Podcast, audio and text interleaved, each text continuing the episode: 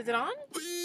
I'm Alex, here with, Coach K, J Derek, and we are alive today. We've What about tomorrow though? You just need to get here. I'm waiting. All right. Good morning, good evening, good afternoon. Mm-hmm. Welcome to a early edition, late edition, on time edition of Alive Today. You know, um, again we have a an illustrious. Mm-hmm. Uh, Illustrious. illu- That's a big word. you know what I'm saying? We, we have a Spelling? we have a we have a royal, you know, Okay. heaven sent, Uh huh. you know, Amen. blessed individual. I You wouldn't know, say that. we, but, we always, you know, um, we always try to bring like not just guests on, but people who we think have a, a different way of thinking or uh, someone who's ahead of the curve, somebody who's been through something that we haven't been through, just different people onto the podcast. And today we have Aki Smithy. How you say? I say your last name right? You fucked it up. Damn. You did. But it's fine though. Okay. So it's a piece. I'll introduce myself. Wait, Okay. how, Oh, do, wait, how do you spell it? So uh, it's S M Y T H E. It's pronounced smite, Smite. like smite, like like Smite. Smite. smite somebody. Yeah. Yes. Smite thee. Yeah. You still, I'm telling you the last name, and you It's still like Smite? remixing Smite. it. Yeah. Smite. Oh, I thought it was okay. Smite. Like you're just like. I thought you were just saying the first half of it. no, that's it. That's that's No the way. name. Like, he's Smite. Smite. but yeah, Aki keep Smite. smite. That Oh, is cool. Wow. Mhm. And Aki means Learning something. uh, Aki Smite means what? Because we went over. So my dad's from Sierra Leone, so Mhm. King means the king, where he's from, Mhm. and then Smite. I think it's just like because it was a British colony, right. Mhm. and you know, They just, You we in just know picked how- Yeah, yeah, You yeah. know, we just how they picked that took up. They yeah, just stuck it on. yeah, Right. they just stuck it on. Dang. Yeah, okay, so that Aki type of- Smite, uh, you are officially Mm-hmm. Aki Smite MBA in marketing. Yes, Thank congratulations. you for that. Congratulations. Thank you. I appreciate that. Black yeah. king seeking higher education, higher learning, We got to. especially in a market where we particularly don't know much about. Mhm. Like we, we know the surface of it as Right. people, right? We know commercials go out. Social media. We know social media goes out, but we don't know the ins and outs of it the way obviously you do because you've gone to not only the first but second and third level of that part of education, right? Yeah. So, uh, before we get to particularly like the whole marketing thing, tell Mhm. us a little bit about who Aki Smite is. Oh man. I know, right? Oof. Oh man. So, it's a friend. You know, Okay. family person. Uh, a character at times. Mm-hmm. Right, A charmer. right. I don't know if y'all saw Z's um, IG last Oh, night. you saw it, So right? Aki was Bruh, they just a straight karaoke in my ear. But no, um, I guess a little bit about me. Born and raised here in Miami. Mm-hmm. Um, grew up down like South Miami Heights. Went to school in Westminster. I was a swimmer, so there are black swimmers. right. You know, breaking, Shout out to the breaking, swimmers. yeah. Shout Right. out to the No, No, swimmers. no, no, shout out to know. the black swimmers. I mean, yeah, Because the swimmers, y'all, whatever, but the black I'm swimmers. in that group too. Exactly. You black, ain't you? That's what I'm saying. All right. Come on, shout out to us. listen. Yeah, it is. Shout out to Black the black Um, swimmers. Right. so I swam in high school, then I swam in college. I went to Florida A&M University. Say it loud. So you know HBCUs. Right. So shout out to HBCUs. Um, damn. So then I studied abroad my last year. I had my major was international agriculture and business, which is like hella random, but it's pretty cool. Um, I actually worked in a vineyard, so it's funny how everything goes full circle because now I'm in like the alcohol industry now. Right. Um, but yeah, our last my last year, uh, we had the opportunity to study abroad, so I went to FAM. I mean, I went to FAM. I went to France. Nice. Wow. And Oh, so that's that was like a really great experience, yeah. So I was able to like live there and like Europe, like all the countries are really close. So we are able to travel to like like Barcelona and Berlin and London. So that was a really really great experience. And I was able to bring my mom, and my sister out there, which was Really? really dope. Like Oh, I that's actually paid for like their ticket and Nice. everything. Are you getting money, money? Bro, I was I was whopping like the, the education system. whopping. Like I was getting all the grants, the scholarships. Mhm. I was getting net checks of like ten thousand a semester. Mm. I'm not gonna lie. I mean, it's not like that now, but But grant or loans? It was just because agriculture. There's a lot of money towards it. I mean, Mhm. like everything that we do has like an agricultural component, whether it's um, like hemp for like the fixtures, whether it's like what we eat, what we drink. Right. So they put a lot of like money into just anyone that studies that field. That's part of the reason why instead of studying just general like business, Mhm. I specifically study like agribusiness. So Mhm. it's like agriculture and business. So you're learning like agriculture economics and the way like s- from like soil types and and I don't know. Sort of like how gold and silver has like a stock. Like Mhm. the same thing happens for like supply and demand for like eggs and whatever. So it's like specifically in line with agriculture. Wow. That's awesome. Yeah. But yeah, so I would definitely advise, especially for undergrad, like don't pay. yeah, there's so many like little niche degrees that they give like Yeah. scholarships and stuff towards. Right. And But- one but- thing about you, you're, you're very methodical. So, like you said, you chose not just business, but agriculture business. Mm-hmm. What made you look into that specifically? Like, did somebody tell you about it? Did your counselor tell you about it? Or did you just say, this is different? Let me learn about this and Right. then choose. Yeah. I mean, I sort of fell into it because at first I wanted to be a nutritionist. So, like, you know, being a swimmer, being an athlete, I was more conscious than my Right. friends when it comes to like eating. So, like, I don't, I've never been one that gravitates towards soda. Like, fast food's not really my, like, I'm just not that type. And also, just, you know, my mom being Jamaican, like, it was just a lot of home cooked meals. Like, we're not going through the drive through. Like, it's curry chicken and rice Mhm. on a daily. Right. um, to the point that you get sick of it. Right. But you know, it's just that whole food instead of like fast food. Culture. Yeah, exactly. And then, then so I studied. I was I actually went to food science because I didn't have a nutrition like major, and that was the closest thing. But then I realized it was like a lot of science, and I'm more of a.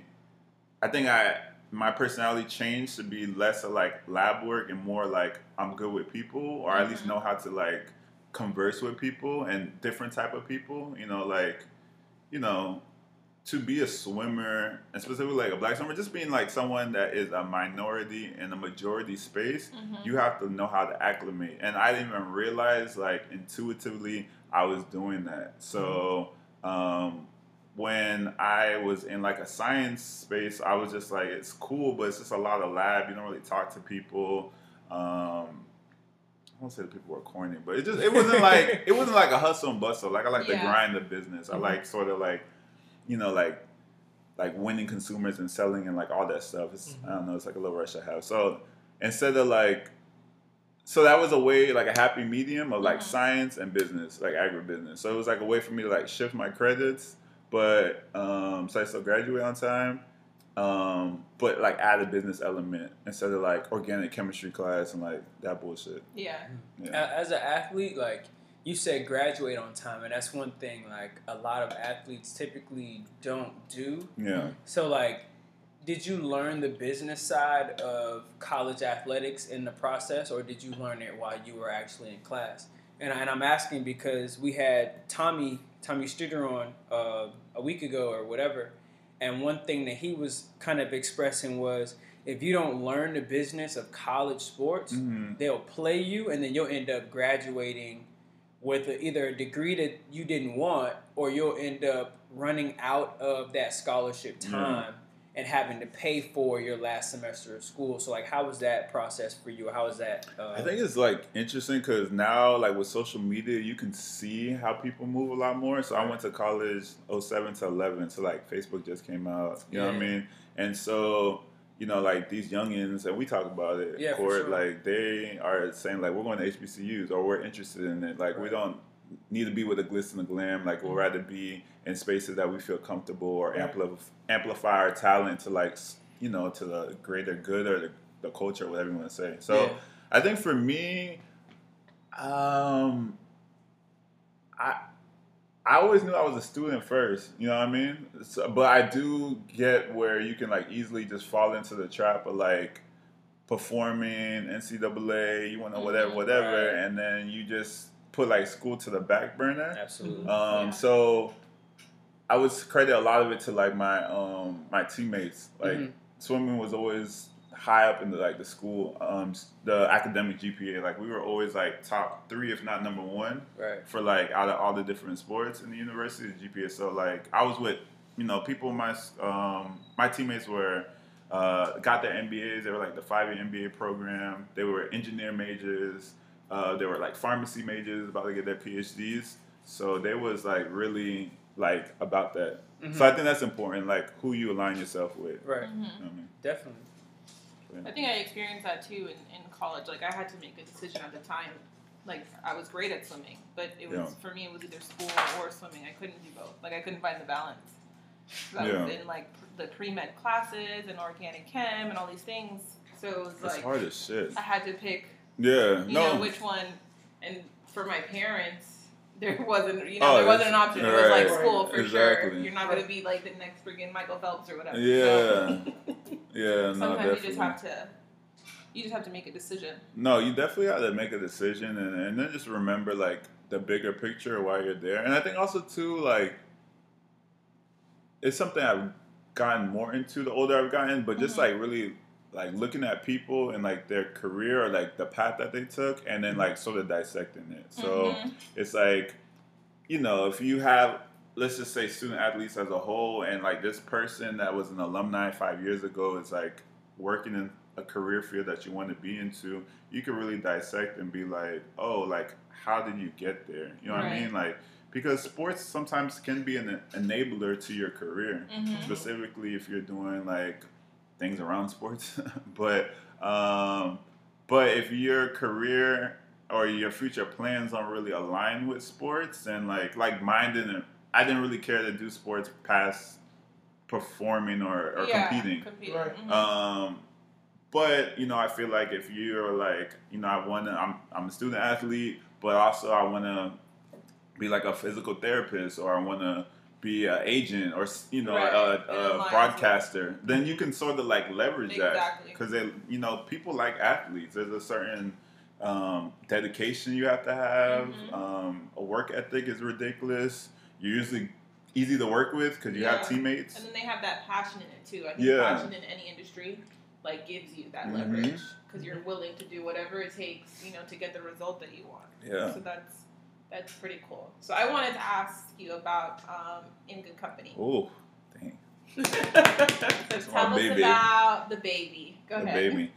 Man, so like in good company, uh, it's been two years. I think yeah, over two years, like two and a half years now. Oh wow. Yeah, time flies. Oh my It's god, just crazy. that's awesome. But basically, so after I graduated, I'm not even gonna give the company I work with clout because they don't deserve it. but um, I worked for a company for like six years.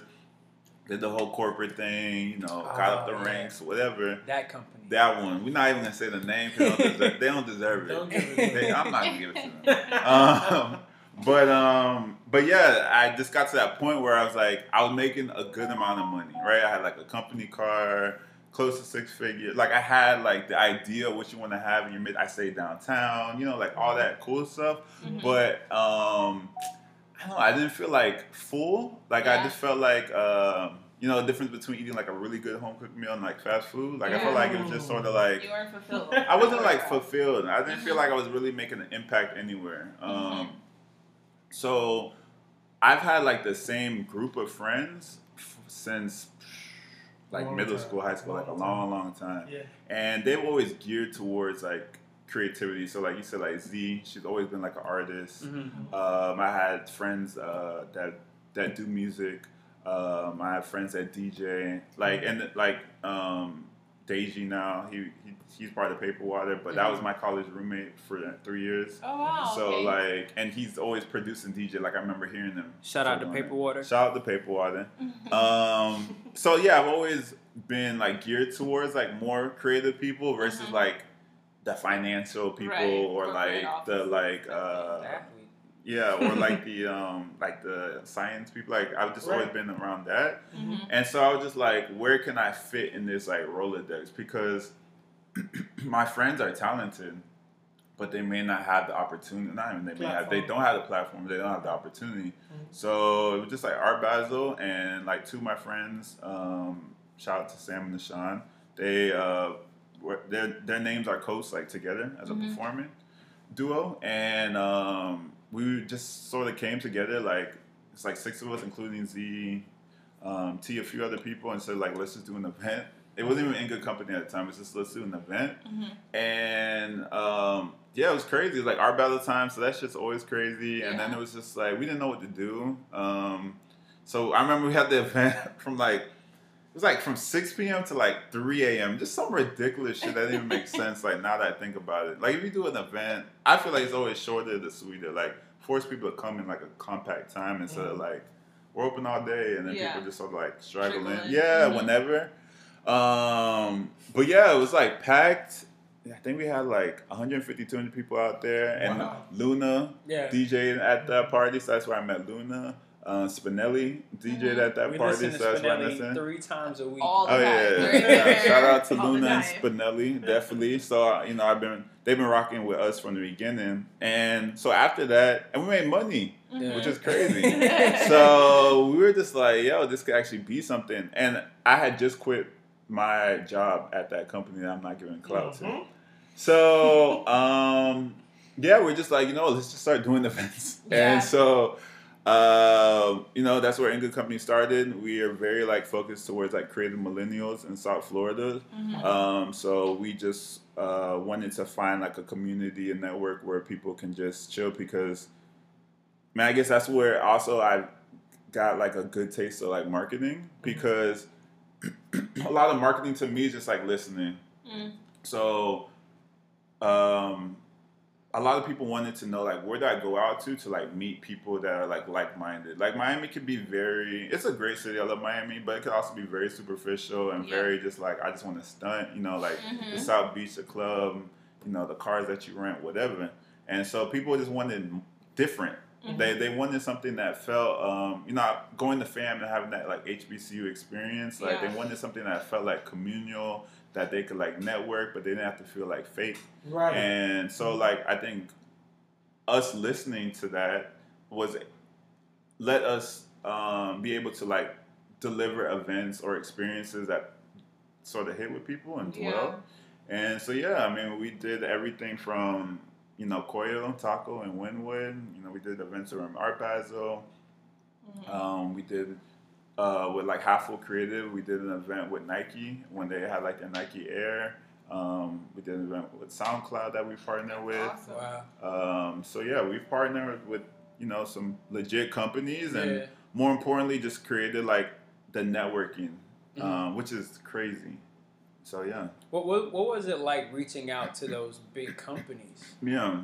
I mean, it's definitely a partnership. Like I think one thing I realize is the importance of understanding your team and like who has like what connects or pools. And so, um, Half Full Creative, like they do creative content. Loki, Loki's paper water, like the their content side, because uh, or I guess visual content, because you know they DJ, they produce, which is more on the paper water. Right. But then when they do like they would do like our videos, for instance, our recap videos or promotional videos. Um, so that type of visual content is like under Half Full. Right. And so they met people, a lot of people through their producing DJing side. Um, and so they met um, someone that was like an uh, experiential, I think like marketing manager or something like that for Nike. And so they had like the Nike Air um, shoes that were coming out. And they just asked, like, have full access to like just come up and like partner with them. So just help them out in regards to like email marketing because you know I think that's definitely something that we've done pretty decent. Is just retain like people's uh, information so we can like contact them. And then I think that's another thing like when people market often I see and I mean we all like I did it when I first started it's just you want to like just throw like the widest net Right. and you're not really niche. And like when you throw out that net so wide, you don't really know who you're talking to. Um, instead of like who are the people that just naturally come to our events or support us, and then how can I groom them to just be advocates for us? Because then eventually they amplify um, what we do better than what than how we could Than ever do, do it, it, better right. than any type of marketing campaign or strategy that we can come up with. And their voice comes from a trusted voice. Because at the end of the day like for me um the goal is always to like focus on like word of mouth. Mhm. because that's what people trust more. Like you know we're drinking these spritzers and we can google them and research them um, and see what the reviews are. Reviews. but like I would guess most of us would feel more comfortable or inclined when you say like, "Yo, we just It got was- these." and they're like amazing. Right. That has more weight um, than any type of review. Not to say you need those, right? Yeah. but it has more weight than any type of you know digital ad that you see on your Instagram or a review that you may read or commercial on your TV. So I think it's like, and those things help lead to the um, word of mouth, but like that's always like the focus for me. Right. Like, how can I get more word of mouth? Because their voices are a lot more authentic, and people are going to trust it, which Mm-hmm. is the foundation of marketing. You just want people to trust you. Really. Yeah, I think we've seen that with our company too. Like Right. a lot of our clients that we get, at least for me, like it, it was all word of mouth. I started with one client in Brickell, and then I'm in the mom group, and I'm in this, and I'm in that, and it's a bunch of people calling in wanting some lessons. Mhm. So Yeah. you're so right. Like you hit the head on the nail with that Yeah, exactly. And just you say money. Yeah, Yeah. no, seriously. if you just groom the people that you're already working with, or you know, with us when we're doing events, we groom the audience that we have, then we don't need to like, I don't know, go crazy about. We need to like do some Facebook ads, or we need to Right. whatever. It's just like nah, like they'll talk for us, Yeah. and people will just keep on coming. I was just about to say it's like the easier way out because at least for me, like I hate to do Instagram all the time, Yeah. and, like Facebook and ads, and just keep They're up with like posting. Super exhausting. when I know like my client is gonna go say, hey, this was a great lesson, and da da da da. So Right. definitely Uh, she learned and how to swim in five in five lessons, and then we just kept going. That's it. That's Right. it. You know? I was actually going to ask about um, the men's locker room talk. Oh shit. I just want to know what inspired you to do it because I enjoyed it when we were there, like the networking, the vibe. Um, I, I feel like men don't fellowship no Yeah. more. So, how, where, where'd you go, like, to get that vision? I mean, so I think something again, like for in good company, that a lot of people gravitated towards because things felt authentic, and I feel like to make authentic experiences, they have to just be like real life situations that you create into experiences. So locker room talk. Um, so basically, I guess to give the scope, like locker room talks, like all men's or men's only discussion, um, and we spoke about everything Everything. from um, vulnerability to um, marriage, sexuality, race, like all the different spectrums. Mm-hmm. And I was inspired to have that event because those are the conversations that I would have with my friends. So Right. like we would, you know, you go out it's it's like a super super like Miami thing, but also like for me I think a super Miami like dude or male thing where like you go out, yeah, at Wynwood, and then like you post up at the car and that shit is like an hour. Like it's never like Right, uh right. okay, like I'll see you later. It's just like a whole um like you just like everything just comes out. right, yeah. right. So you talking about how the night was, then you talking about problems you got at home, then you talking about like a rate like it's just varies. Yes. And I saw that like was a repeated behavior. So I do feel like men discuss and we talk, it's just um, maybe not organized and Right. also just in a different type of format. Mhm. Right. And um, so my whole thing was just like, okay, let me in a way make it, I guess, an organized discussion, but also keep it like that raw, the barbershop talk, Yeah. that like that uh the let out talk, right? Like after the club or after a party, that um cookout talk. Like I wanted it to still feel like that type of feel. Um, but just focus towards men. And when I threw that idea at Z, I was just like, I don't really know. Like, it's like it's only men. Like, you know, we haven't like specifically like segmented an audience before, Right. and so I didn't want. And low key, our audience, or our target audience, whenever we want to do events, is geared towards women. I always think like black women. Like, Right. what do black women like? What what do they want? Like, Right. what what makes them feel comfortable? What type? Like, it's always towards that. So doing something the opposite was like different. Mhm. But she like doubled down on it. She was like, "Yo, like men need these spaces." She's like, "Women got like 50 million spaces to talk. Like, Mhm. I never hear about guys." So Right. she's like, "This is definitely like innovative and just different." And so we just threw it out there, and It yeah, grew rapidly. yeah, it grew It did, rapidly. yeah. You know what I mean? And and the thing is, like with that one, it was very like out of any of the events we did, I never wanted to like promote that Mhm. event. But that event is the one that like WLRN and I was it like PBS. Like we had like two newspaper articles about the event.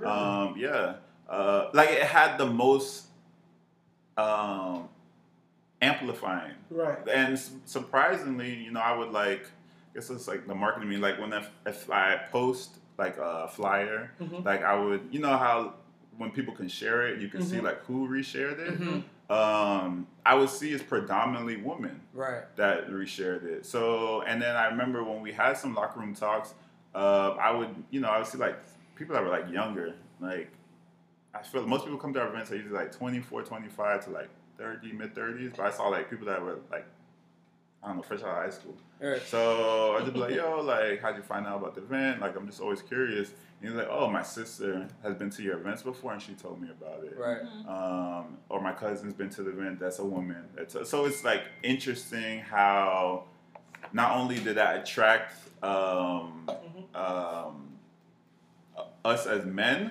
but it also attracted a lot of women to share. it. Right. I'm curious. What do you think, Alex? Like, why would women share? I think Like for the that. exact reason that you just said in the beginning, like men conversation is it's not like the norm. Like Mhm. having them talk about their feelings is not the norm. So for a woman on the outside, you want that from a man. Like in a relationship, you want a man who can like express their Express it. feelings, you know, be able to have a conversation about how they're feeling or what they want to do or you know what their goals are. Yeah. So to, you know, to just see the group happening, you Yeah. want to spread it. You want them to go there because if they can learn how to do it in that group setting, It just makes them like a it better makes it man. exactly. It'll make it easier for them to have that conversation if Mm. they they're able to get it out. And Yeah. I think too, women understand women and men understand men. Yeah. Right. So that's another thing. It sometimes we don't get why or you know just why the opposite sex do what they do. Yeah. So just to, to put them in a in a room like, hey, you go talk to your guys, figure Yeah. out what's wrong with you, Figure and out why back, we about to break up. right? And then come back. come back with the results. you Come know? back better, nigga. Exactly. Come back Figure better. out why. Yeah. Exactly. No, that's real. So yeah, no, and I think it's I think it's awesome, and it was cool to see that come together because I think that's kind of the the direction we want to go with what Jade does in our Mhm. company. So not just individually counseling, but being able to bring a group of men, or even if it's women together, just Mhm. to have you know the conversations that people don't usually have, or Yeah. it's not you know marketed or all over the TV, all over Instagram that we're talking about. You know, Yeah, I mean, I that think you have to just like double down on being like niche. Like, I Mhm. think when you don't know much about marketing, you think like I just gotta like throw out to everybody, but you have to like yeah, double double down. So again, like that event, if we it was if it was just like conversations, locker room conversations, and it was both sexes, then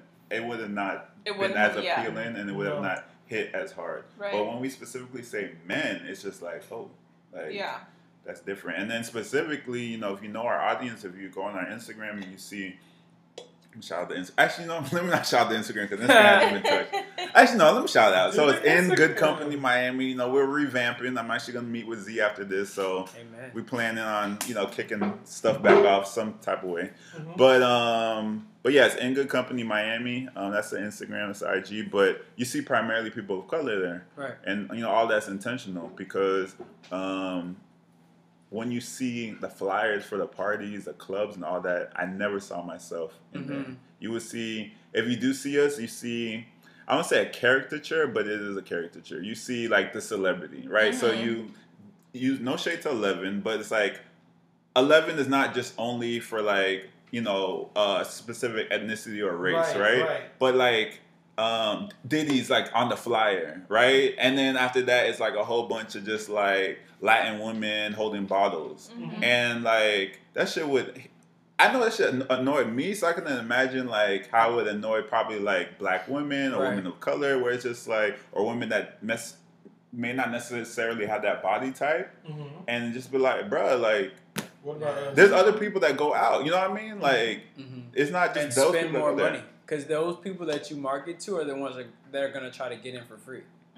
Because you're the one who says free before eleven or whatever, and those are the first chicks who come, or those are the chicks that the promoters are talking to. So Of definitely- course, they they're there to And bring the eyes. Uh, that's another reason, like I love the name of the company. In good No, company, it just it says it all because you literally are in good company. Yeah. You know, with people who look like you, size wise, color wise, you know, age, Think and you're like you. able to think like you, Yeah. culture. So yeah. and I think that's like the depths of like marketing. Like it's like to sort of tie stuff in. Like you have to look like deeper. So Mhm. like I feel like people. It's interesting now because a lot of companies are just like I don't know how to like market to black people. Like that's Mhm. sort of the issue. But it's just like you're using like census demographics to like find this out. So it's like the age, the ethnicity, Mhm. um, the gender, and when it's just like you have to think deeper, right? So it's like you said, people that think like me. It doesn't necessarily have to be someone that has the same gender as me or is the same color, but there is certain um, values, I would say, or personality types that people that are uh, come to event have. They have a certain drive. Mhm. They want more. Um, they know the importance of collaboration. Um, they are hardworking. You know what I mean? Like it's a specific thing, and so that's something I guess like coming now back into like the corporate world. I'm like very passionate about specifically towards like it's like multicultural consumers. You could say probably even black consumers. It's just like like look at us deeper. Like Mhm.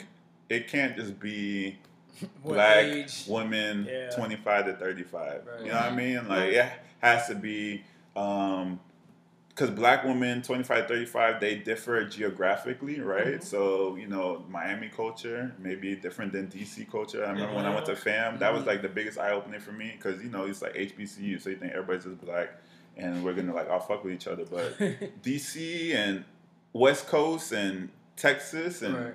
Louisiana, New Orleans, and Miami, like those are all different types of cultures. You know what I mean? Like everyone was raised different, but they're all under the quote unquote like being black. Right. But it's like you just got to dig in deeper. You know what I Mhm. mean? And again, like just listening to your audience, like you know what do they think? What um, you know, we understood like the digital currency of our audience, right? So like they probably aren't the most financially um I won't say savvy, but like financial currency may not necessarily be the strength, right? Mhm. Like people aren't coming to our events and like buying out the bar, buying out clubs or whatever. I mean, buying out bottles, but we understand the importance of the digital currency. So we s- would see that like these people aren't playing on Instagram. Like they are having like 10,000, 20,000, 30,000, 50,000 followers and they like really know how to navigate. So when Mhm. we um, worked with, and I guess it goes back to your question, when we spoke and worked with Nike and worked with SoundCloud, we had to show like our value there and show like this is what our audience brings in regards to like their their reach socially. And people trust this audience, right? It's not just vanity metrics of like I got hundred thousand followers, but I got ten likes. It's Right. like no, people are actually very engaged. So um, you know, we had key people that we use as like model influencers that I authentically knew, and just said like, this is gonna save you money, Mhm. right? Because again, it goes back to that word of mouth. Um, you guys don't have to spend as much on digital ad, or you don't have to spend as much on like a billboard, for instance, or a commercial, because if you um, allow us to just collaborate, they're gonna be the voices for your product and they're going to more likely hit the mark on what you want because it's not just through the clutter. It's through like oh i follow this person. I know this person's story. So if they're saying like these shoes are dope or if they're saying like oh this event is worthwhile to go to because you can network i'm going to trust that more mm-hmm. Right. than like a commercial that i have no relationship with. So So let me ask: when you're starting like a company from ground zero, like where do you start on like the marketing of things? Three most important things that's what i'm trying to focus on now because now I'm starting to feel like the pressure of like, okay, I I know how to build people's brands. I'm great with collaboration. I, am trash at building my own brand. I'm just Right. not that type of nigga. Like, I s- posted like the picture on IG of my graduation, and I literally got overwhelmed Mhm. by the amount of likes I got and the Mhm. attention because it's just like I'm not that type. yeah. I don't that doesn't necessarily fuel me. But how I sort of get through that is writing down what's my vision, what's my mission, Mhm. and what are my values. And so um, when it goes back to what you're saying, like how does a company start? I feel like if you don't have those three foundations, then you you may even have a good start, but then you just get lost in the sauce in a way. So I would say like, you know, what's your mission statement? So like, what are you guys there to do? Because all your decision making should go back to that, right? So even for me, like I'm personally like mine. I'm still like working on it, but like bridging culture and corporate has always been something like I've said, Mm-hmm. right? So like any decision that I make as an individual outside of in good company, I want to make sure it is helping like the culture or just benefiting people that may need a platform, but also articulating to these corporate um, people like the benefits of it, right? And um, how we are as consumers. We will cancel shit Quick. um, quick, and Mhm. it'll literally be like I see it on Twitter all the time. And the shit makes me laugh. But I'm just like, yeah, we're trifling. But it'd be like, Starbucks said um, can't wear Black Lives Matter mask, and So literally someone would be like, yo, Twitter, do your thing. Like Mhm. that's what they'll post, yeah. and that shit will have. 20,000 retweets, all these likes and whatever, and it's just like it's known, like, okay, like you want us to go off, we're gonna go off and we're gonna expose the fuck out of you. Yeah. You know what I mean? Well, And- the, the same thing happened the other day with the school. I don't remember where the school was located, but they're not allowing kids to come to school with dreads. Mm-hmm. Oh, Mm-hmm. that's just I almost stopped my car and pulled over when I heard it. The like that's fuck? insane. In the U.S. I think it's here in the U.S. I want to say Say Texas, it's maybe. Right? I think it's a private school in Georgia or like a charter school in Georgia, something like Is that. it That's- Georgia? I Well, thought what it was is their reasoning? I don't know. Mm. But it, that's actually been happening a lot of places. There's a school in Georgia, might, maybe a school in Texas, but I know for sure there are two schools in New Jersey that are like dreads are not a way of something. They're they're not the the clean cut that the school is looking for. So cut them or don't. You know what I'm It's saying? insane. And then remember- my don't know if mom and my sister have dreads, Right. so it's like that, like that whole stuff with like natural hair is just like that. Right. It's crazy. That affects when I me. used to, when I went to high school, I went to Cooper City High, so it was Mm-hmm. a predominantly white school, and naturally, I have super big curly hair. Mhm. And I remember my teacher saying that you need to tie it up if you're going to sit in the front seat, like in the front row, because no one behind you is going to see because your hair is too. That's traumatic. You know, it is traumatic because for the longest, I would never wear my hair curly just because I felt like, you know, what's wrong That's with me? You know, and mind you, I'm a straight A student. I'm sitting in the front of the class because I want to pay attention. I want to be here. Like, bitch, I could be in the back and not paying attention to your ugly ass. exactly. Don't make So- me Right, Switch with your up. ugly ass. Right. Don't make me bring out the, you know, the kinky hair in real life. Which Right. your bitch It's ass. funny So that- now that not allowed in school, like Right. you gonna make me cut my hair now? Nah, that's that's that's ridiculous. Two things. It's funny that you said that. Um, a couple years ago, there was not even a couple, maybe last year or two years, there was a kid who was wrestling.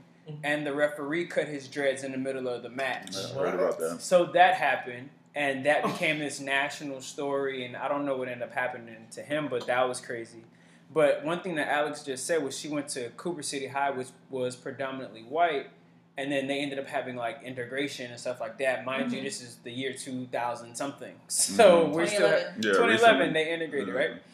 Um, so back to you and your school experience. You went to Westminster, Oof. Which was 97% white. Ninety nine point nine. Let's not even. And I would think the only uh, black students that went there most likely were athletes Ooh. or their parents were athletes, so they were paying to be in that school. Mhm. What was that experience like for you? And then did that shape you into pushing the black agenda in Miami uh, as as fast, not as fast, but as strong as you do?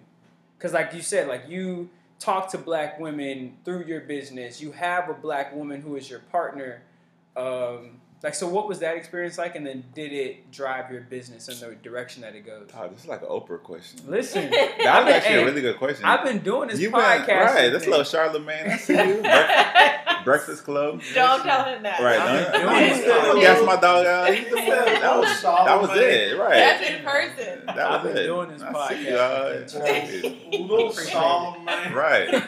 a little work with that question. Um, damn. So yes, no. Westminster did have an impact. Honestly, it was a lot more. In hindsight, it was a lot more positive because I had the foundation of my friends again that I grew up with that was the main push in good company, Mhm. like in my back pocket. So I could always resort to them in regards to because even in Miami, you even if you're black, you're still playing cultural. Um, I don't say tag, but uh, jump rope or whatever. Mhm. Um, because there's a strong difference between Black American and like Caribbean Black, Right. And then you Right. can like dig in deeper and like put African like Right, blacks. Right. for sure. And, And- you're both of those. Yeah, so I've I've always had to um trying to use a big word, culturally ambiguous. Like I feel like if that's the word, like just had to like hit because it's just like I wasn't the Black American, right? Like my mom's Jamaican, my Mhm. dad is African, and like you know we're not doing that like saggy pants, you know, Right. gold type of thing. Like that's Right. not. Teach. Yeah, he wasn't doing that. You know what I mean? Like so, um, so it wasn't anything necessarily new in Westminster. But what I love about Westminster is that it opened me up, so I didn't, I didn't get stuck in like the pipeline. Mhm. Um, I remember stuff as little as like, um, like in middle school. And being like, yo, let's get some sushi, like to my homies. Like Right. that didn't go to Westminster. Like, nigga, sushi. Like black people don't eat sushi. All this, and like the thing is, I would eat sushi with like my swim team, and like during the, um, especially I was a lifeguard. Um, like that would be my job or whatever. And like I was lifeguard at the pool during the summer, Mhm. and so like there was a sushi maki maybe ten minutes ago, ten Right. minutes away. We order it. Like it was just a normal, Normal. thing. Normal thing, yeah. We did it like how like people would do Taco Bell. Like it was just like whatever. But I just remember like it was such a pull to like bring them to get the sushi. Mhm. And then once they got it, they're like, yo, this shit's fire. You know, of course. And it was like all that. And I was like, yeah, dog, like but like sushi's Open not white. mind. First of all, Right. sushi if anything is like uh, Asian. Asian. You know what I mean? Like so like that don't even make sense. But it was like a lot of that. Um I remember just like telling them like, yo, you should do your SAT or what you call it, because I guess the counselors in public schools are super trash, Mhm. and they didn't even understand like you should do your ACT or your SAT. Right. You know, like they just didn't understand that that it was just like, okay, we're done with high school and what. Mhm. So Right.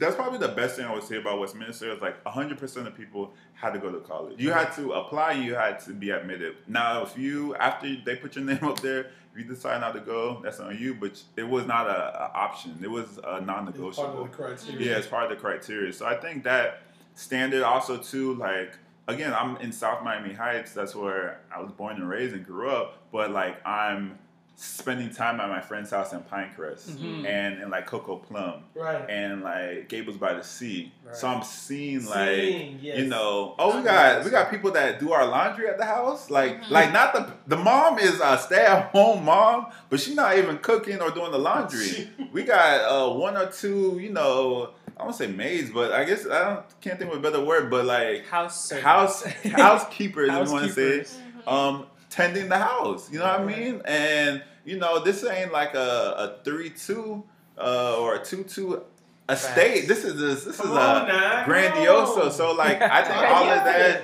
all of that um, was a great experience, and Mhm. you know, it, it, it adds on to my mission now, Mm-hmm. which is just and specifically with in good company, I was very like intentional with it. It's just making us feel comfortable. We should feel comfortable in any space we go to. Yeah. yeah. Like I know, I remember um when I got promoted and I was just like, you know, I'm gonna stun on these people. So I was like, let me go to Louis Vuitton stores and get some red bottom. Bro, I was sweating bullets going there. I did not feel comfortable. Wow. I felt like, damn, they may look like I felt the pressure that I have to buy something. Right. Right. Um to keep up appearance. to keep up an appearance. Wow. And so um I I'm just very passionate about that now. It's just like I want us to feel comfortable in the spaces that we deserve to be in and not Mhm. to play this uh, narrative in our head that's false and low key. Yes. I'm not gonna lie, most white people aren't even thinking about that narrative. Like it's not even Right. like uh the people at Louis Vuitton aren't after me. You know what I mean? Like it wasn't like they were like, Yes. oh he's black, Marginalized. whatever. You know what I mean? It's not like they were following. The lady was super nice. Like I felt like she treated me just like she would treat any type of customer. But it's just you get all these narratives and stuff in your Mm-hmm. head, and you just come in like you come in like weak. Like I'm Mhm. coming into the Louis Vuitton store. I mean, defensive and tired. Yeah. Like I'm like heavy.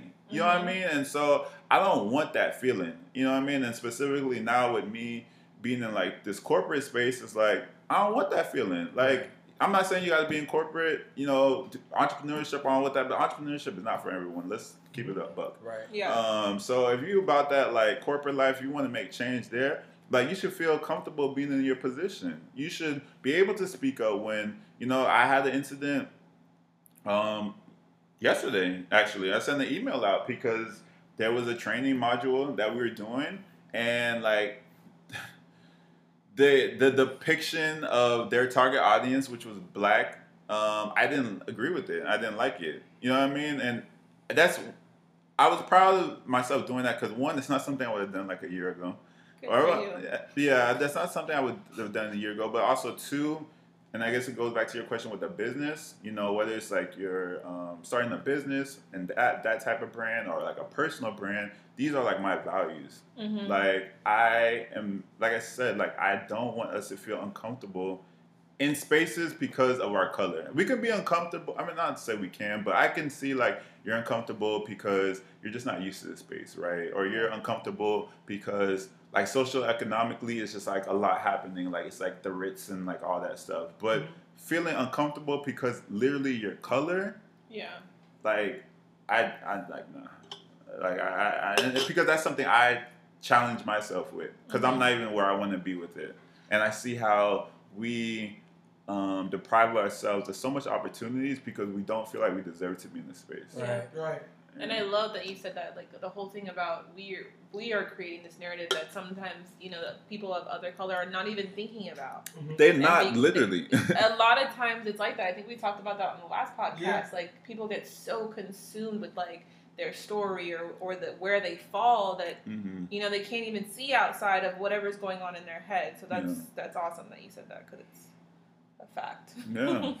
Yeah. And also, you know, in a sick way, there's so much business behind the race, right? You know, people are making their jobs completely off of race for the good or for the bad. Um, people are able to position hate towards other people and amplify themselves because of race. Right. Like it's just race is so embedded to like American culture that it's um, you just have to know when to like close your eyes and like to step back and realize like oh they're just exploiting race for a business. You know what I mean? Like when I watch right, the right. news, like Mm-hmm. I'm just like okay, I was gonna say their Corona, names. I'm like, eh, no, I'm not gonna say gonna the name. but if it ain't Corona, it's like the news and right. you know, I guess again, like sort of learning the ins and outs of like marketing, like this is a business.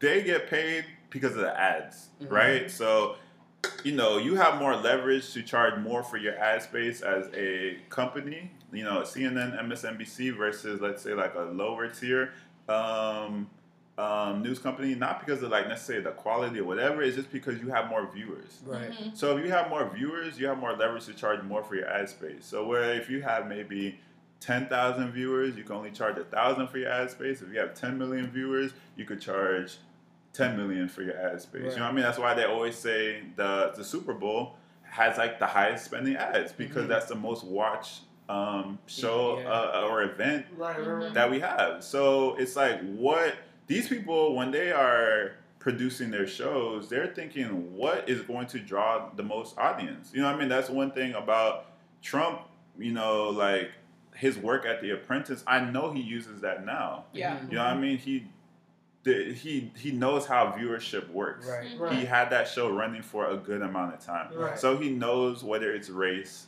whether it's gender. He knows what buttons to hit to get the most viewership. Right. Right. And Even the same if he thing- doesn't believe it, he's just, and that's what I was gonna say. Tomi Lahren, and then this other, uh, she's an African American girl from like Georgia or South Carolina. Like they say the about craziest Candace stuff. Owens? Candace Owens. Yeah. I don't know if they actually believe what they're saying, but guess what? Now my YouTube channel has skyrocketed. Right. Even if I did lose my job with MSNBC or CNN, or I'm not on national television, my YouTube channel is where it needs to be now. Mhm. And guess what? When you, well, the Ace family, the whoever, these ads that are just methodically placed inside of my videos now, Mhm. I'm living off of that. Mhm. Mhm. So that's crazy. Like even with like with Trump, he said something about Obama the other day, and I had no idea. But now it's on all these radio shows. Now it's on all these news channels. And Yeah. even if he's saying the craziest thing, guess who's not saying anything? Biden. So now the only person we think is running hmm. is Kanye and Trump. like we don't know who else is the freaking like presidential candidate. So that I absolutely agree with. There's a what lot of strategy and tactics that go into stuff. They're they're not just the things that we're watching are not just like, oh, let's watch them. It's like what's going to Yeah. gravitate. Even stuff like the colors. There's an intention behind There's an intention everything. behind Yeah, everything. The for fonts, the font colors. I mean, the fonts that they use, the Yeah. colors that they use. Everything's a breaking news. Um, it's red, so it's like alarming. You know what I mean? Mhm. Like all of those are psychological triggers that are intended to captivate viewership. Yeah, Right. get a reaction. Yeah. Um, you got it. I was actually gonna say, um, you know, we both worked for a Norwegian cruise line. Yes. At did. one point in time. At one point in time. did. We and, did. and uh, you know, I blessed. saw I blessed there. him with my um, ability. You did, I you did. So I was gonna say, uh, what did you feel like? I don't know that you got out of that experience being there. Um, man, so I think it's just like just how big companies and big corporate works, Mhm. and I think, you know, for me, I'm still trying to figure out because I do want to do like more freelance work. You know what Mhm. I mean? Like I enjoy where I work out now. I think um, it's a lot of opportunities, but you know, I'm trying to get these bags, and I think that's just also like where our generation is. Like we understand. You know, one thing that sort of motivates me and I keep it in perspective is like my mom and my dad were hard workers. Like my mom worked at Jackson for 35 years, Mhm. but she's not financially free. So it's Right. like there's more to being financially free Yeah. than Right. working hard clearly. Right. And it's like, you know, multiple streams of income and like investing and like those little things that can really separate you. So that's Mhm. something like I sort of get into my head now where it's like for me, like going full force entrepreneurship, I give y'all so much credit because you know I I'm not at that point yet.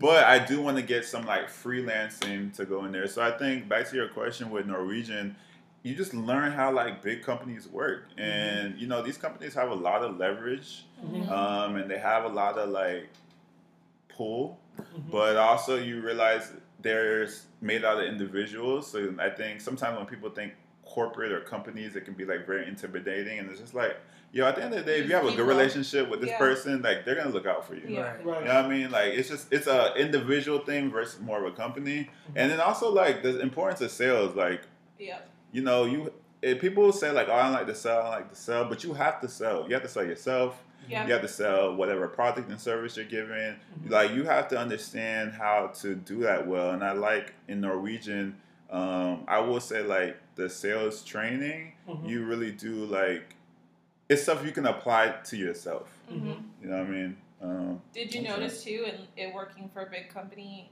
that they're not perfect? Oh no, they don't know shit. Yeah. They don't know shit, especially now with COVID. Like no one, you know, if you say you're an expert at COVID, you're lying. This has Mhm. never been done before, so there's Mhm. no.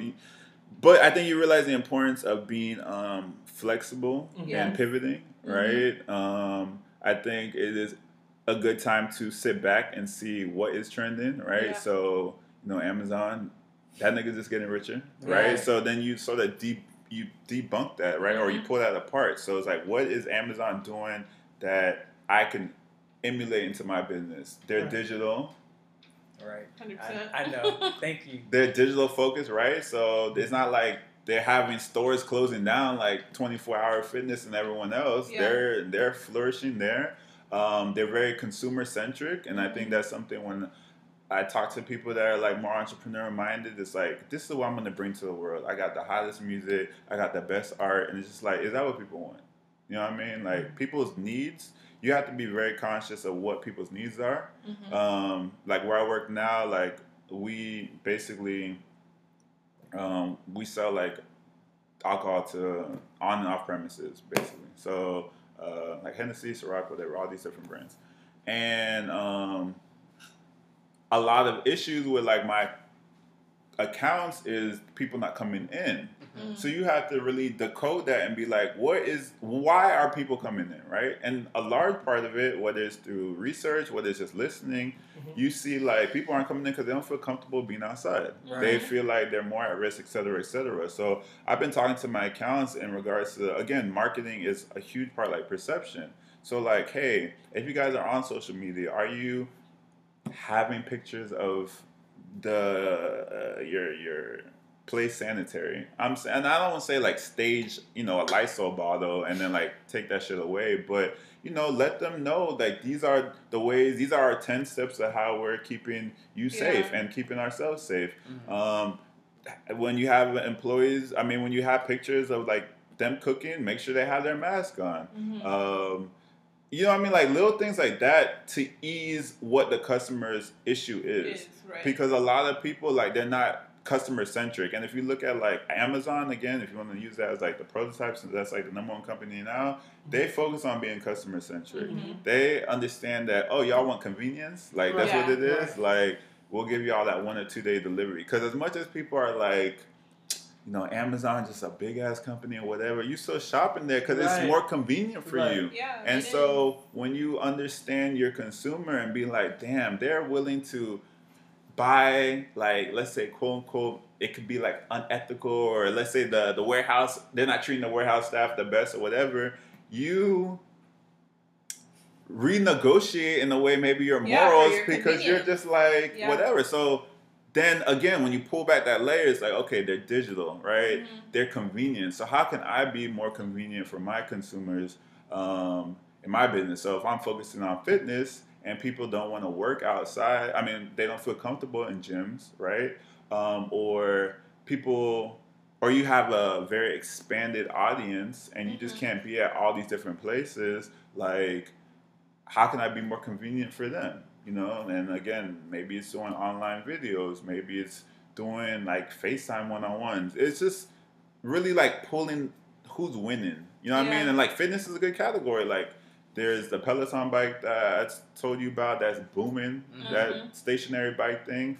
Um, bike sales have gone up. You can't find weights. You can't find what you call it. So those are good indicators to know that you're in the right industry it's trending. Mhm. um, but it's why are why are the weights going up? I mean, why are the weights not to be found? Why are why are the bikes uh, uh, being sold more? You know what I mean? And it goes into it where it's like people want to exercise more. People feel health has become a lot more in the forefront now. and People want to take more control of it.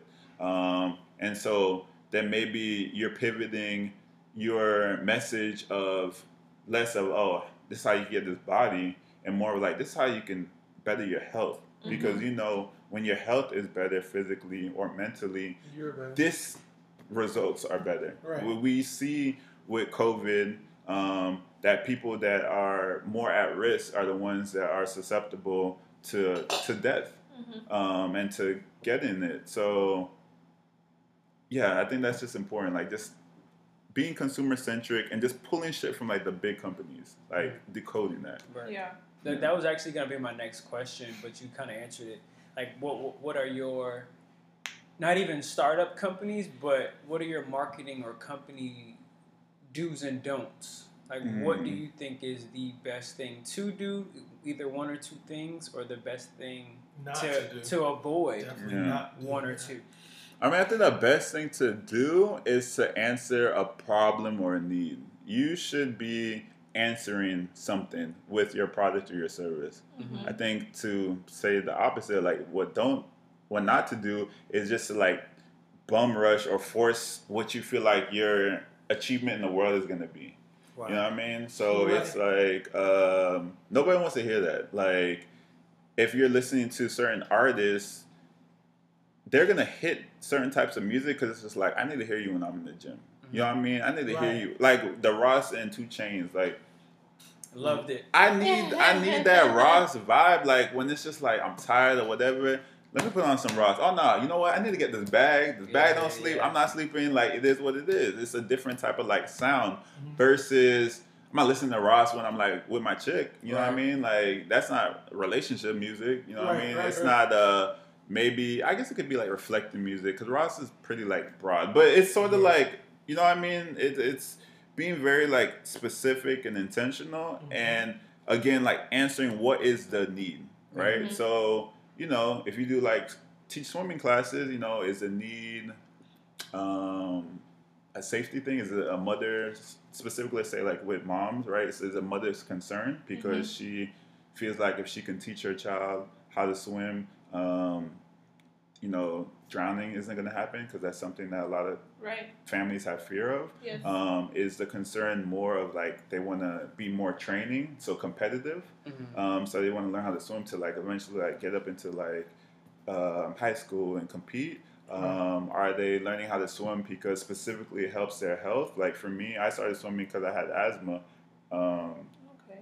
and that was actually I lost my asthma because of swimming. Because of Wow. swimming, yeah. Yeah, so it's like you have so many segments, and the best way to know which direction to go is by listening to what your audience is saying. Mhm. So if they're coming to you because they're like, "Yeah, Alex, you know, I heard um, I, I want to teach my son how to swim. You know, I never learned how to swim before, and that's something I want to. What you call it? It's like those are indicators. Like, oh shit, so she's saying or he's saying like, I've never learned how to swim. Mhm. They want their child to have the importance of water safety. Right. If you have enough of people leaning there, then your messaging, marketing wise, isn't going to be come over here to be the next Olympian. Your messaging is going to be come over here um, to prevent Right. a water safety or to teach a new skill set on how to like be safe or awareness. yeah. Um, or whatever. And then you give stats out like that. Like maybe on your messaging is like sixty percent of adults don't know how to swim. Yeah. You know, or uh, drowning. Not to scare people, but it's just a reality of it. Mhm. Um, a hundred thousand kids die from drowning more than um, what you call it Right. DUI. Like I don't know if those are real right, no, stats, no. but I'm just saying like that is the That's messaging it. that you're delivering Mhm. to answer the problem or the need of your target audience. Mhm. Right. So do listen. don't resolve a need. Uh, don't just come in and say like I'm here to like because I'm the shit. You know what I mean? Or this is what I'm gifting you with. Yeah. Right. Um, you gotta. There's a huge amount of humility that you gotta have in business. Now, some people they're savages and they fake humble and then they just grab your bag, but you gotta come out like really listening. hmm So yeah. How does marketing change um, if you're trying to market to create um, like a staff? Like if you're looking to hire Hmm. people compared to trying to get clients in. Yeah.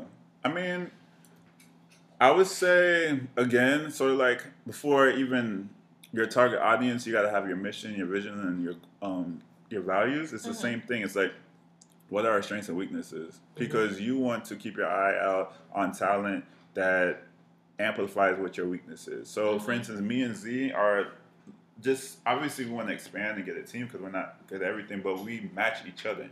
I am a people's person.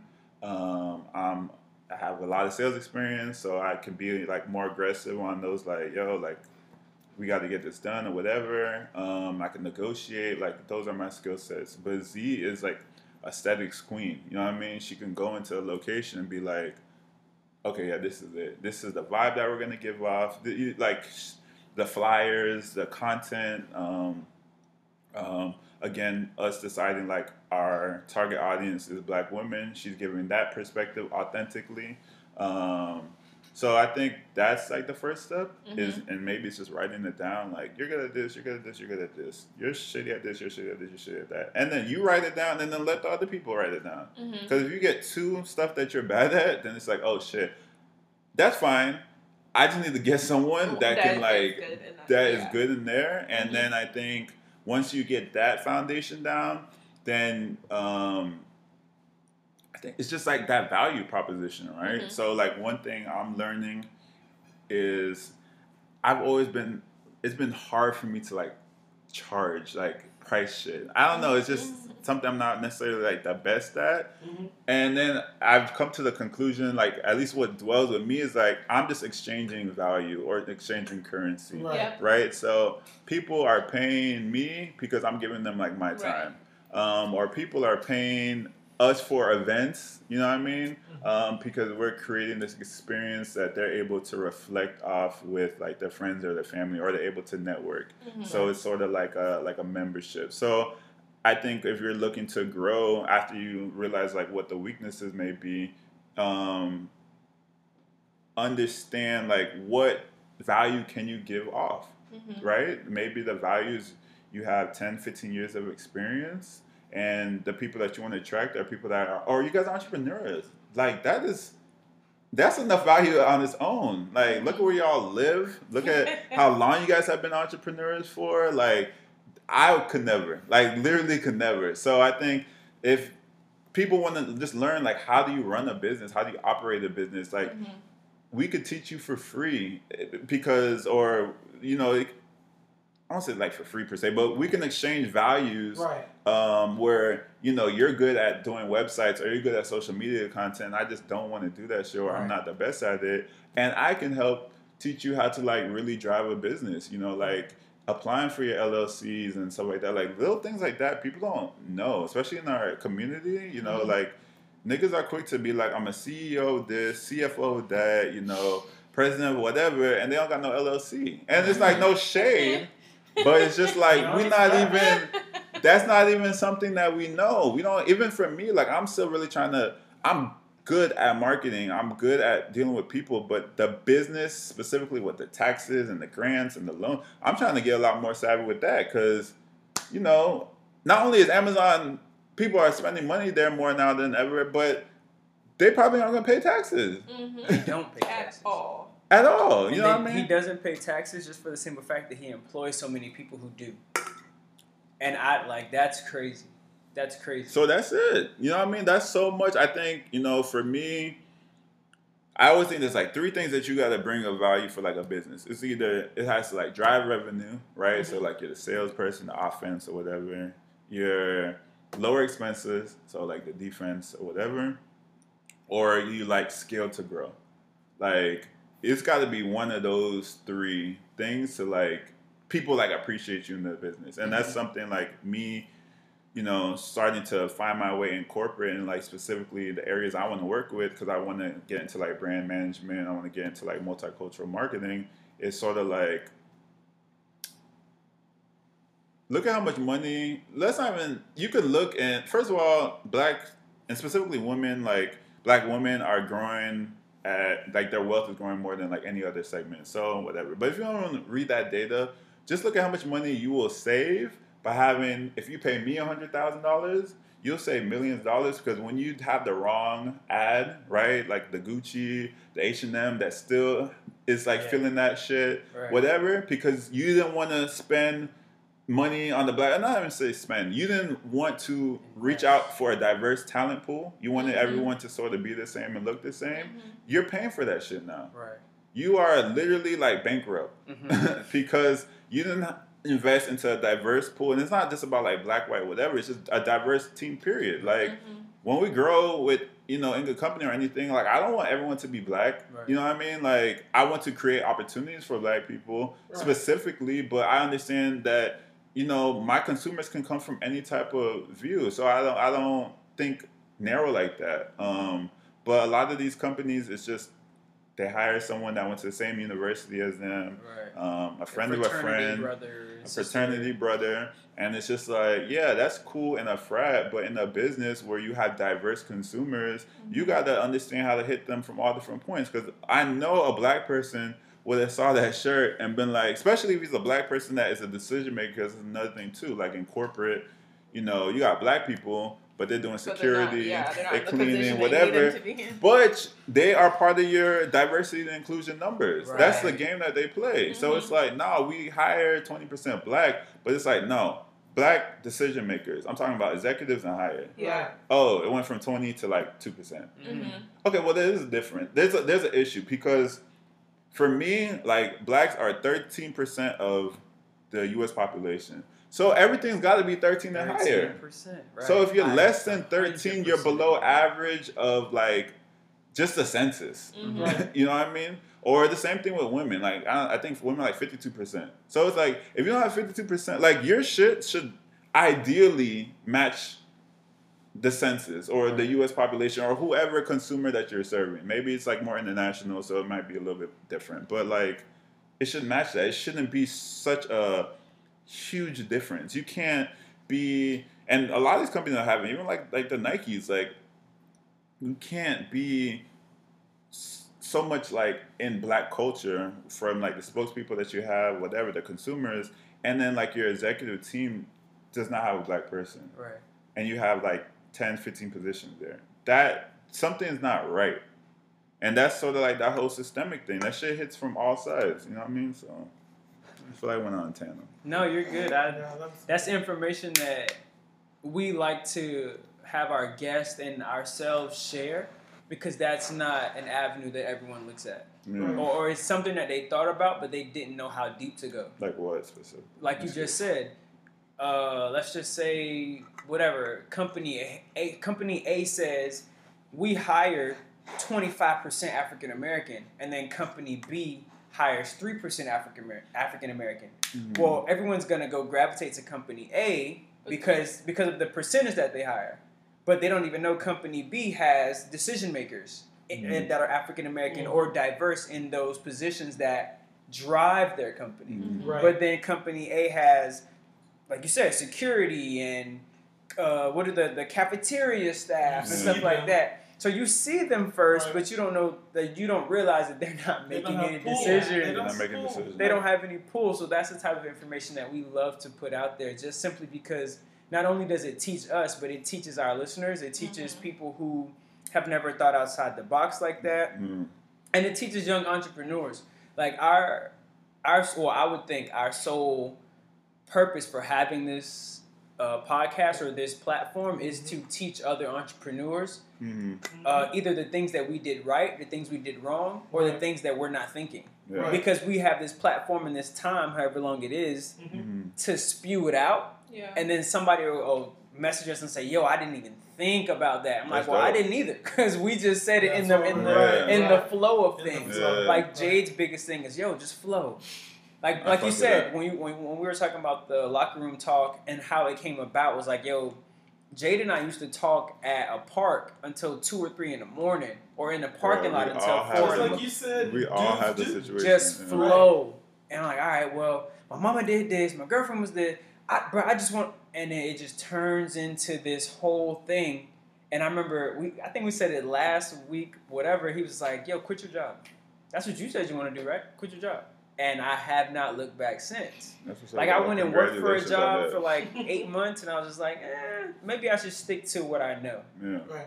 and it, it all stemmed from a thought that I had, somebody reaffirming that Right, thought, right. That's and that's what this platform is for. So we're not here to say, "Yo, I can teach you how to be a millionaire," Yeah. while we living paycheck to paycheck, or Yeah. while we're living a life that's simply unattainable for Yeah. everybody. And Yeah. that was the key to our podcast was like just being able to capture the growth The of growth. it. Yeah. A lot of times you see people like after they've made it, they're millionaires now, Yeah. or whatever. Like they're already up there. They have the marketing. They have this. Right. But then you miss like all the struggle Yeah. and like in the moment. So Yeah. it's not for me at least. It's not as relatable. Yeah. So For all of us. For all we decided to just No, Yeah. it's real as fuck, Let's and like you guys are bold for that because, like, I think you know you said it perfectly, and I feel like that's a narrative that I want to like double down on now. Mm-hmm. Like, I guess as you know, I build my brand is like just like the building of it. Like a Mhm. lot of people think like I got everything figured out, and it's just like Right. I'm still at home. Right. Like I got student loans. Right. You know, like I still have things that I haven't achieved for myself. Right. I do feel like I have a great foundation and vision of where I want to go, and you know, some things do take time, Mhm. but I'm learning how to be more vulnerable in that transitional period because. You know, it's the Miami in you. It's just Yeah, like I you want to know. be like, You I'm wanna- in Brickell, but you know, you don't want people to see that you was like in the whip or you was eating a cup of noodles or Right, whatever right. you was hustling that you had to do before Right. you got there. You know what I mean? So, but I think, like you said, since that is not there, and then again, just listening to what takeaways that people say, whether it's about me, whether it's about your podcast, is just like you got are real relatable. Um, you know, you guys are letting me think about something as I grow, like to build upon. You guys are bringing new ideas. It's sort of like, okay, well, there is a lot of power, influence in sharing right. At this time Right. of, of, of my life not only because it makes me feel good and it's you know to my values or my mission but also strategically and business wise it makes people feel it helps my brand Right. Right. you know what i mean and you could do both Right. And I mean, I, I, I want to say it was season one that we did, which was crazy, like two and a half, three years ago, right? Mhm. Yeah. We, yeah. Um, we was like, oh, we're, we're going to get our business plan, we're going to get our LLC. Bro, it's 2020. We got our LLC last year, September. Yeah. We still working on our business plan. And that was like that was the worst podcast for me to record because Like that was our What your we- first our podcast? goal. No, Oh, it was, your was It was our like- first season. Uh, we had come on first season and we said like we're gonna do the LLC, we're gonna get a spot, we're gonna do this, gonna do that, and then came 2019, Didn't know what it took. and we had to get on there and Yeah. be like, hey, it didn't happen. Like didn't we didn't do the LLC. We're still living in our And we separate said homes. it. We have no like, hey, gym. remember when we said Right. whatever? That's that accountability, though. I'm sure Yeah. that probably gave y'all a little bit Yeah, more and fire. then, like a month later, like four four weeks later, we we, we just did it because it Yeah. felt so horrible being Right. like that's what we were supposed to And do last year that and we didn't do it. We did that three weeks in a row. We still didn't do it, guys. Sorry, we still didn't do it, guys. And then we just, bro, what are we waiting on? Right. Like, like one hundred and thirty-five dollars. Time is now. What are we Yeah. talking about? What are we and talking it's like about? it's like you said before that narrative that you create, like you're not good enough, or Mhm. you know this is not where your culture is from, your family. Like you you haven't seen Right. this Yeah. done Right. before, so Yeah. how do you how do you do it? Right, and Because the- you have nothing to mimic. and the nothing to- conversations that came out of those was like I, I don't know who said it maybe i said it was like yo i told my family i was starting a business and they were like do you think it's going to survive you know what i'm saying and then you tell you tell these No, no, like thank, no, no, like no, it's, it's and, and you know what in the moment you take it as a jab Mhm. but hindsight like she just said they don't come from that they Right. come And from we had to understand that. we come from punch in punch out Mhm. nine to five yeah. salary, 401k to where, hey, I'm starting my own thing. Mhm. And they're looking That at you like, risky. Yeah. what, well, where's the security in that? right. And the security's in the Ooh. faith where he comes from. Mhm. Like, like if, if there was no faith in what we believe in, this wouldn't be where we are now. Mhm. Right. Yeah. Though it took two and a half years where Mhm. we're all together under one roof, uh, Which is a short amount of time. which is a short amount Like of time. in the but- hindsight. Come on. Right. And first of all, at least In y'all are hindsight. moving. Yeah, in no. hindsight. In hindsight. In 'Cause when hindsight. we were Were you in, in it, that? Oh yeah, no, It's trust me, dog. Trust me, bro. I'm in that like- right. I'm in that right now. I'm just like, uh, a website. Like I got to build Bro, this shit. It literally The feels like website? pushing Yeah. a car with four flats by Yeah. yourself. Yeah. You ain't going nowhere. But then when you realize, like, hey, he's good at this, like you said, she's good at this, like you said, I'm good at this. Okay, maybe you need to start praying while we pushing, Right. and maybe you need to find a strategic way of us Right, pushing, right. and I'll be the muscle. Yeah. Right. So now that we all kind of know where we are, we're excited to see where we're going, even if it's moving slow. That's amazing though. I mean, I, I always equate it to like basketball. You know what I mean? Like you can't win if you have all centers. All centers you can't all win point if you have all guards. Right. You know, with any type of sports, you have to have everyone in their position. And I Position. think Mhm. um, that's dope that you guys have that um, that unity. You know what I mean? And that sort of drive to know like w- where to shuffle Right. each person during what time because i think that's important too when you work with people or build a business sometimes you know like z may be feeling 80% and she's like hype she's ready and i'm feeling like 20 like i'm not in it. I don't want to go online like Right. i don't want to talk to anybody. And i think a good business partner and you know i was even saying in relationships too Mhm. they drag they pull you up when you're at 20 so they say all right i'm at 80 i'm not gonna beat you down to get you back to be at 82 but like i'm a what do you want me to take care of? Like i'll handle that since i have like more of the energy or i have more of the mojo. Like that's that's when you know those are people that um whether again it's like work relationship whatever those are people that you should really keep with you because then they don't beat you down for not being at that high level because it's just like nigga i'm tired Right. Right, right, right. No, and, and Yeah. that's one thing that we we definitely wanted to have you on and have Z on, and then have you both on, right? Mhm. Because we see how you work together, yeah but what's the ideology of you guys working How apart? work yeah, how do you work together? so I'm let's curious, let's pull you guys apart and then bring you together, and then you never know, like, dang, like like you said. You were the marketing guy. You're the Mhm. personal guy, and then we went to one of Z's events, and I was like, "Dang! Like she did, she did so good." And you can tell she was stepping out of her comfort Mhm. Yeah, zone. Right. she did do so good. She So did good. very well. yeah, I went to that the next day and it was crazy. I but just you, like, damn. right, but you realize that's not where she's strong Yeah. at. But just to see somebody come outside of the box and then say, "Hey, I'm gonna do it," Yeah. Right. that shows Regardless. that you're bold enough Right. to try Yeah. something different, just for the betterment of yourself and Right. for your company. Yeah. You know what I'm saying? So Yeah, that's definitely. that's definitely like where we were like, "Yo, Aki and Z are what we want to be." And, Yeah. and like you said, we, we didn't know that you didn't have it all together. But from Oh, the outside looking in, in good company is what Alive Elite is striving for. Yeah. When you guys bring out the type of people that we want to be affiliated with. Yeah. So like next week we're gonna have Loren on Oh, okay. because we met him at a locker room Maybe the talk. acupuncture. Right, right. You know what I'm saying? Yeah. We wouldn't have known him if we would have never gone to the locker room Yeah. talk. And Yeah. then remember, he's one of those guys who's like, "Oh, I'd rather be in the background." But when you're around people who are like-minded Mhm. or who just want to get better and learn information, he's the one speaking more than anybody else. Right, right, right. So that's the type of community and socialization that we want to have in fitness. Yeah. So like we're considering opening up a spot, like an Alive Elite or whatever type of gym that has our brand and our uh, mojo in it, right? Mm-hmm. And we want to not only push the health and fitness and the the mental health and fitness, but the social health and fitness Yeah. too, Mhm. right? Because imagine if you were doing everything by yourself Mhm. for 35 years. Yeah. You know how crazy you'd be? Yeah. So imagine going through your fitness journey by yourself. Yeah. You're gonna keep running into walls, and it might be the same wall. Mhm. But if you find out that there's an Ikea or a Jade or an Alex that's going through this thing with you, Yeah. Guess what happens? Now you have this accountability, whether you speak to them or not. Mhm. You have this accountability factor where, like, yo, I don't want to miss a day, because then, guess what? Alex is gonna say, "Hey, I didn't see you last time. Yeah. What's going on? Everything all Right. right?" Yeah. And it's just so random that somebody's missing you in their journey too. Mhm. Like Right. that's the socialization aspect Yeah, of fitness like that we want to push, right?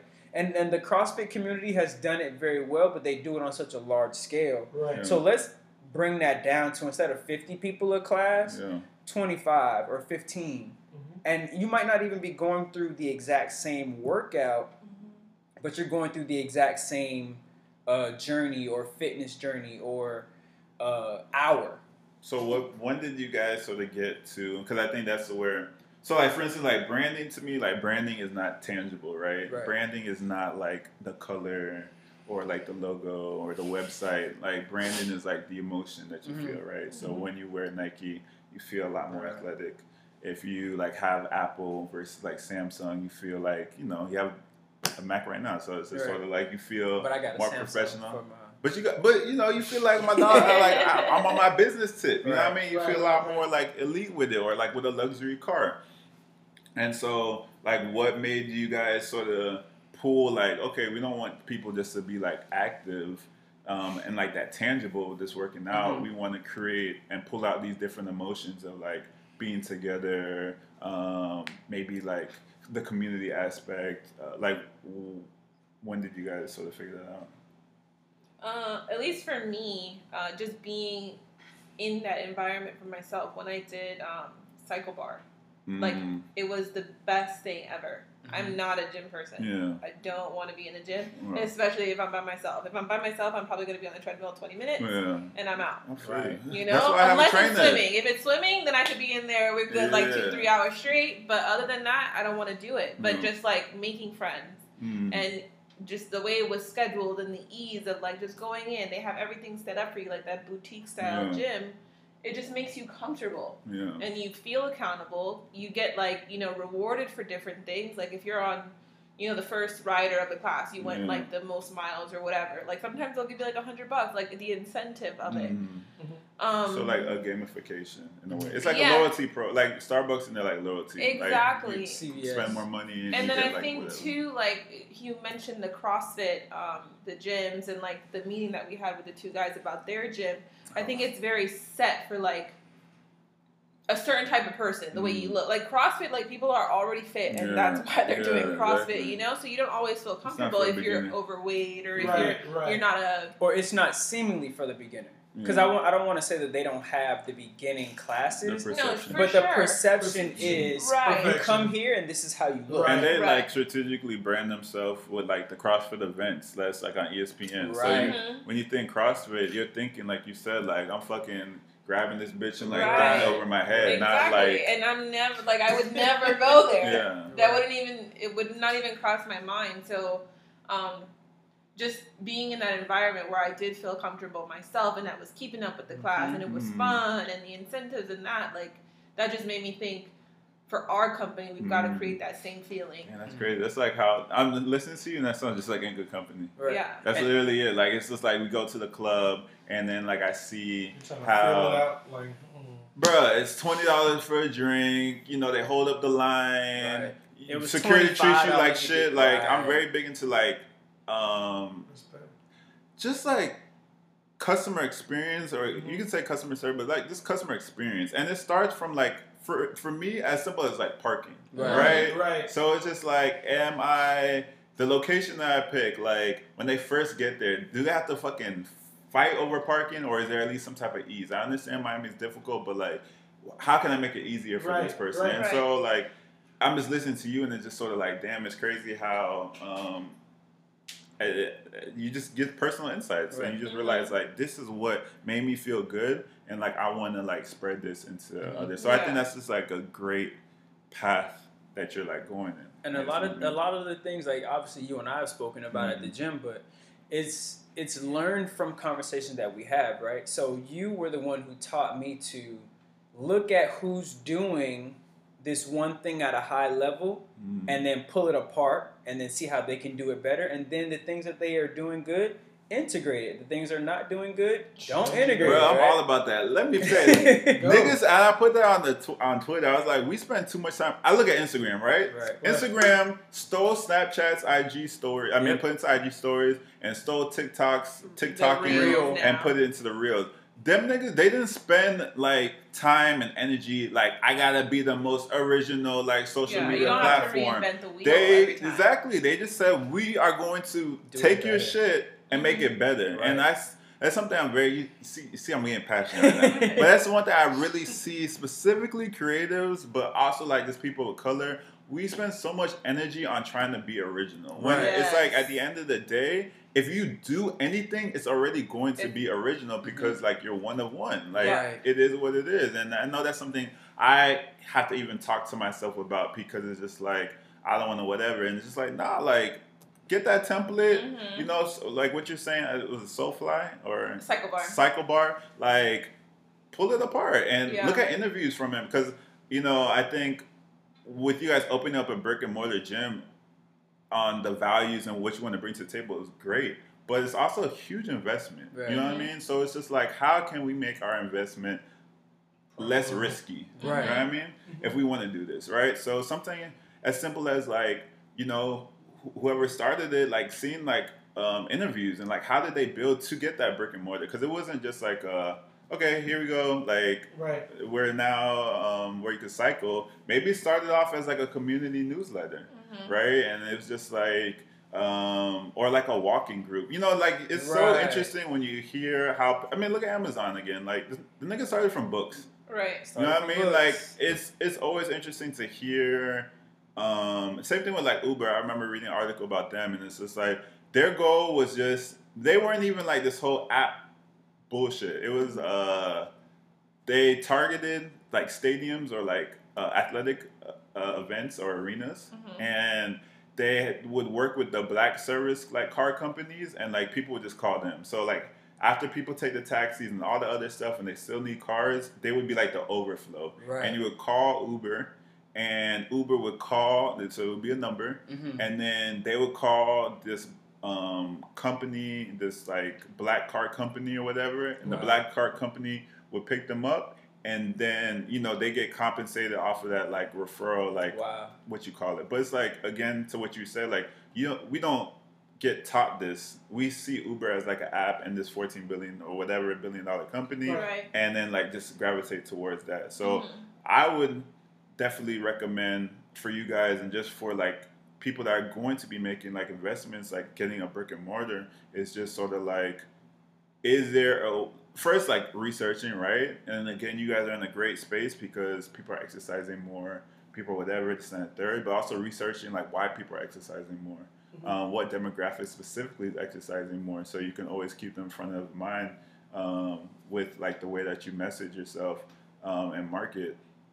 Um, and also, do we need to have a brick and mortar to fulfill the what we what we want to bring? You know what I mean? So when you're talking about like community and all that, is that something that we can test at having a newsletter or having um, monthly or weekly Zoom sessions and like being consistent with it for three months and sort of learn from that as like a research and then be like, okay, before we make this investment, um, we have even stronger tools and directions of what people want because you know specifically with like a zoom and stuff like that or a newsletter you're to see who opens stuff up you can see who shares the um, the newsletter with a zoom you can record it and see what the questions are that people are saying and if the questions are a lot more geared towards health and like i don't you know my family I, I have high blood pressure in my family. I have hypertension. I have all this stuff. And if it leans more towards that versus like I want to get my body ready for the summer, you're not gonna pitch like that. You're gonna Right. pitch because you're breaking family curses. You know, I Right, always yeah. credit um, Court like you changed like my mom's life. You know what I mean? Like that is a huge thing, and that is my mom, and so I'm forever indebted towards you. But even from like if I pull myself out of it and if I look, if I'm like your marketing person, it's just sort of like that's the avenue that you go towards. So yeah, maybe. Um, and again, it's like who's paying, right? So maybe you aren't like only focusing on athletes, or maybe you're not focusing on athletes. Maybe you're focusing on the mom Right. that or the the person who hyper um, tension and high blood pressure and asthma and all these chronic diseases Right. are um, are, are, are are in their family and they want to be the person to break that curse. Right. Um, but again, I don't think any dis- you have so many different segments, but you don't make these decisions without seeing like I always say like metrics, so like Mhm. number data. So whether it's like what percentage of people are working out more, or whether it's just like where your money's coming from. Mhm. You know what I mean? Like, is your money coming from moms? Uh, is your money coming from families? Um, is your money coming from you know adults? Like, like Yeah. where is it coming from? with So- like our company specifically i feel like it's been really hard for us to like hone in on who is our like perfect client or like who are we targeting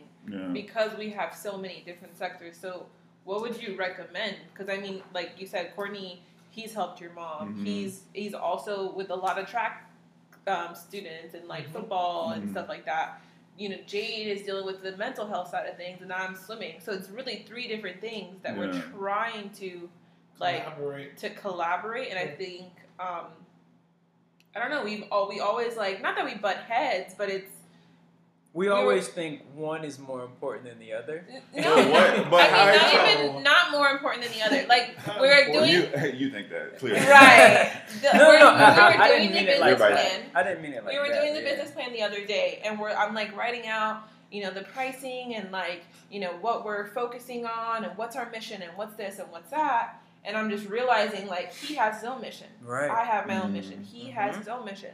But we're How do we trying to put this together? All under one name, one. So I don't know, like I mean, I think I again, I just I be copying people's shit. So like when you said something like that, I'm thinking like Google, right? Like so they're under like Alphabet. That's like the mother company. But Mhm. under Alphabet, there's like Google and like a few other companies. Or let's say like um, trying to think of a good one. Um, well, okay, let's use alcohol. So Bacardi. Most people don't know this, but like there's Bacardi Limited is a company. But under Bacardi Limited is Bacardi, is Grey Goose, is uh what else? Bombay Sapphire, Oh, wow. is uh what else do they have? Patron. So it's like this is a company, right? So you guys are alive, Bacardi Limited, but they each have different categories. Mhm. Like Grey Goose, they brought in Grey Goose.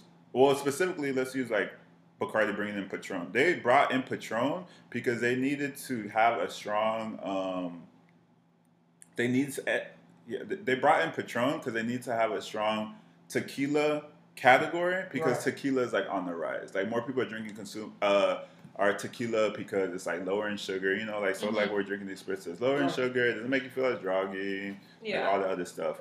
And the same thing actually now that I think about Bacardi brought in like cognac, uh D'Ussé. Mm-hmm. Like they're uh, Jay Z and Bacardi are like partners on there. Mhm. And they brought it to compete with a Hennessy. So I I say that to say like I don't think, from what I'm hearing, I don't think a Alive has to like be cohesive in every way that you move. I think you guys just go in your categories and like focus on your consumers, and then the strength of coming together is because of financial reasons, right? It's lower expenses. Um, maybe it's learning from each other's consumers.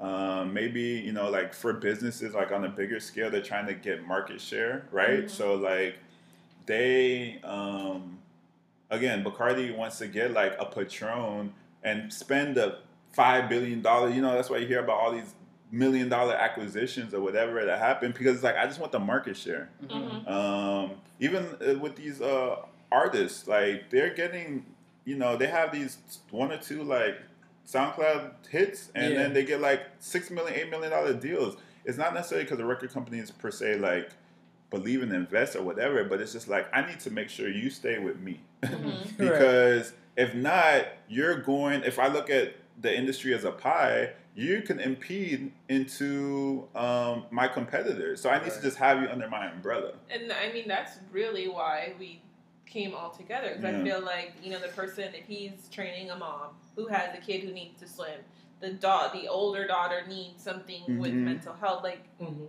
we could be that one stop shop. Yeah. Yeah. Yes. Exactly. So, So- I think that's to me. You said it perfect. I think to me that is like the benefit. So Mhm. Everyone could stay in their category and stay in their lane, but it's like you are there again not to only lower each other's expenses, but like you said, be that one stop shop. So um, and again, you have that. If they're doing business with you, they're going to trust you more with who you refer. Again, the power of like word of mouth. So you Yeah. can refer um, Jade um, if they want to talk, they like mental counseling or Right, therapy right. or whatever. And if you, if you know, you're teaching whoever how to swim, and the mom is just like, yeah, you know, like my friend is looking for someone with therapy because of the, the son or the daughter, whatever, you know, just Mhm. a story. Right. Mhm. And then it's just like, oh, I have someone perfect for you. Mm-hmm. Yeah. Right. You know what I mean? And sort of like, and that's that's huge. That's Mhm. increasing your market share. So that brings business. You know, if you want to put everything sort of separately, that brings business to Jade Right. Right. um, that he would have not gotten before, Mm-hmm. Mhm. and then vice versa. And that's huge. Yeah. That's that's why they do all these like even like collaborations like Kith. Like I feel like Kith is built off of like collaborations, a clothing company, or like Nike with like the off whites and shit like that, Right, or the right. Jordans. Like that's Yeah. why people would fuck with the shoes because you're bringing two different markets together, really. Yeah. So. Well, to close out, Okay. how do we get in touch with Akie? How do Right. we, oh man, what do we do? man. Um, Where do we follow? Where do we? right. What's up? What's the That's a good question. the What's up, man? I, I mean, IG. I feel like IG. I feel like my my strongest. So you can follow me at Sir Smythe. So S I R S M Y T H E. Okay. Again, S I R S M Y T H E. The Inga Company page isn't active, but you can at least look at events that we did um, just to see. I'm always down to hear like what people's perspective is. Feedback. Yeah, like I'm usually the person asking the question. So for me to be asked questions is Interview different today. yeah, but I love to just hear what people's perspective is. Mhm. Um, I guess in a more professional round, you can hit me up on LinkedIn. Um, so I'll spell my name is A K I E and the last name S M Y T H E. By the way, everyone needs to get LinkedIn, but that's a whole different segment. Um, Well, when we have you on again, you'll explain Oh, why. shit. you're good. Um, but yeah, if you know, you know, if you know Alex Jade, uh, Courtney, or Alive, DM them. Just let me know too. Like you can always contact me. Like I'm pretty chill. Facts. So and tell a friend and tell a friend about the Alive Today podcast. We appreciate Right. you listening. Um, as always, you can follow us at alive underscore elite on Instagram. Uh, follow Jade at underscore divine purpose. Mhm. You can follow me at the new coach K.